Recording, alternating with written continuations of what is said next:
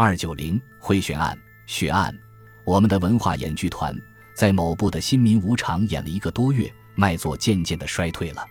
本地人最欢迎的残忍凄惨，以杀害为中心的戏剧材料缺乏起来了。大家的意思都打算在这二三天内可以闭幕了，因为临近的 S 部已经派人来接洽过，邀我们去开演了。这一天夜里，末一幕戏只有我们三个人。除我之外，一个是油葫芦，一个是女优周爱珠。戏毕后，在我洗脸的时候，油葫芦忽然凑到我近身来：“团长，以前在我们团体里演过好久的小林，有些说不出来。小林是在我们团体里欠了许多债逃走的呀。事情真巧，我今天傍晚会遇到小林的。他也在本地吗？你在哪里遇见他？在车站前面。”他跟了张慧生的魔术团，吃了一当李子一饭，怀伦二不好，解散了。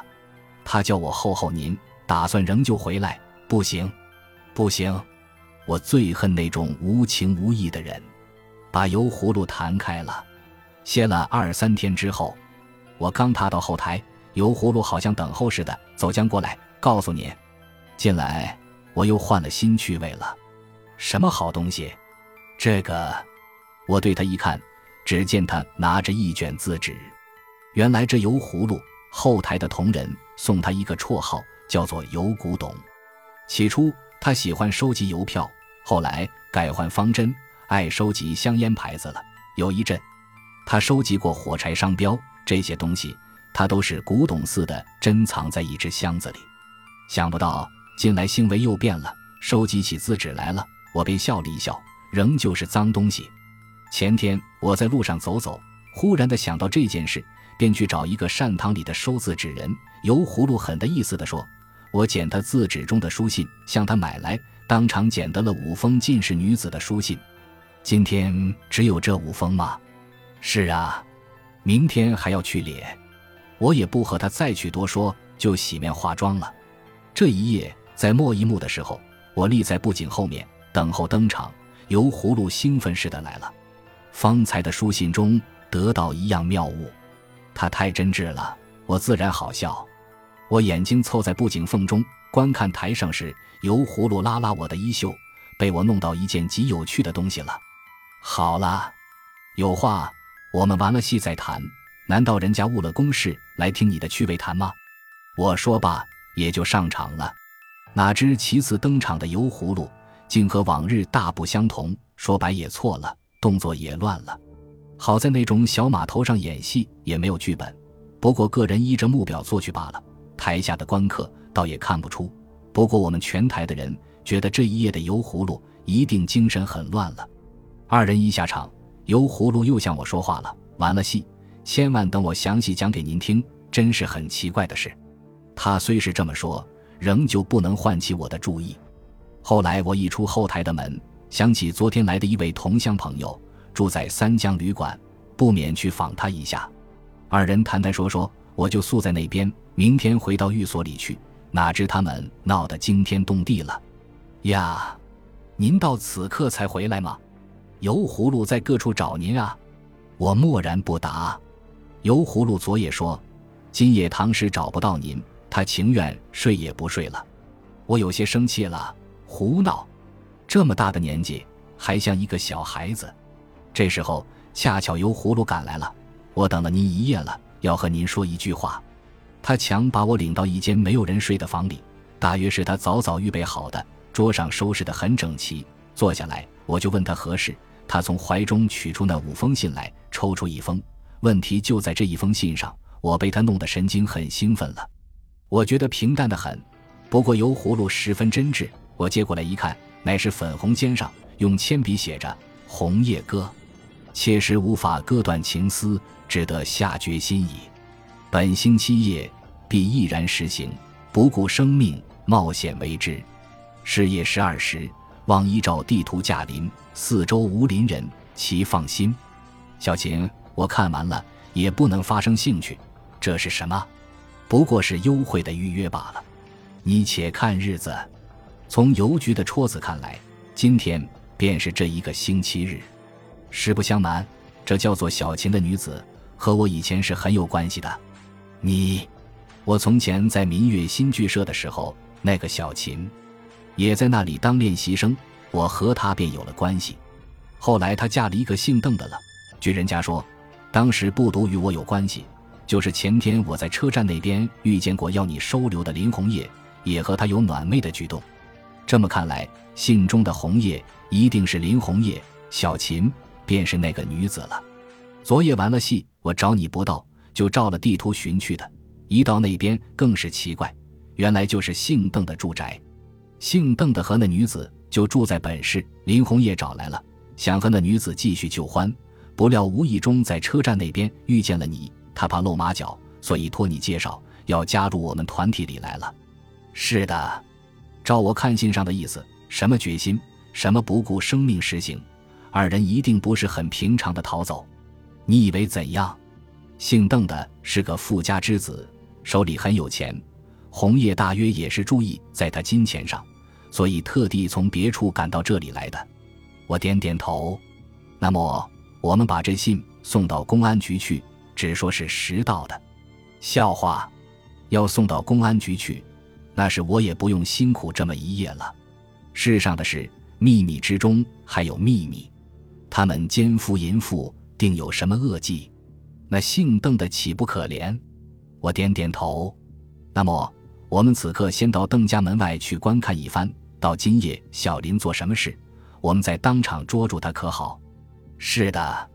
我起初以为是一封平常书信，被油葫芦一说，说的也好，奇心大发了。吃了些东西，二人一同出去，照地图寻去，再时烧了。地方非常冷静。那边有一所小树林，树林前面有一小庙，除了相连的两三小店外，还有几家竹篱围着的住宅。邓家四周都是空地。我要化妆了，你是他们不认得的。油葫芦急忙在脸上贴了一个胡子，再把帽子戴得下些。二人方时走进那住宅，从篱内望进去，见男的躺在檐下一只榻上，朝对里面，看不出面孔；女的坐在旁边做绒线手工。二人都在那里报日。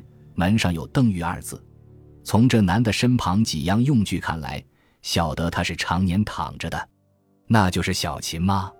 是的。男的呢？当然是姓邓的。有病吗？此人一向这里有病，直指胸前。肺病吗？我逆料他们今夜很不平常，至少给他吃了些催眠药，席卷一空。万一被旁人看破，说不定会动手的。红叶与小琴，本来是什么也会干的，胡闹！那是我们今夜赶来，将来还要做证人咧，算什么？还是早些报告公安局的好。单单靠这封信就可以报告吗？弄得不好，反被他们指我为吃醋，那我糟了。这也不错。到了晚上，油葫芦慌慌张张到后台，他来了。什么人？就是红叶呀，小林妖。他晓得我们今夜要封箱了，愿意明天加入我们团体中一同出码头。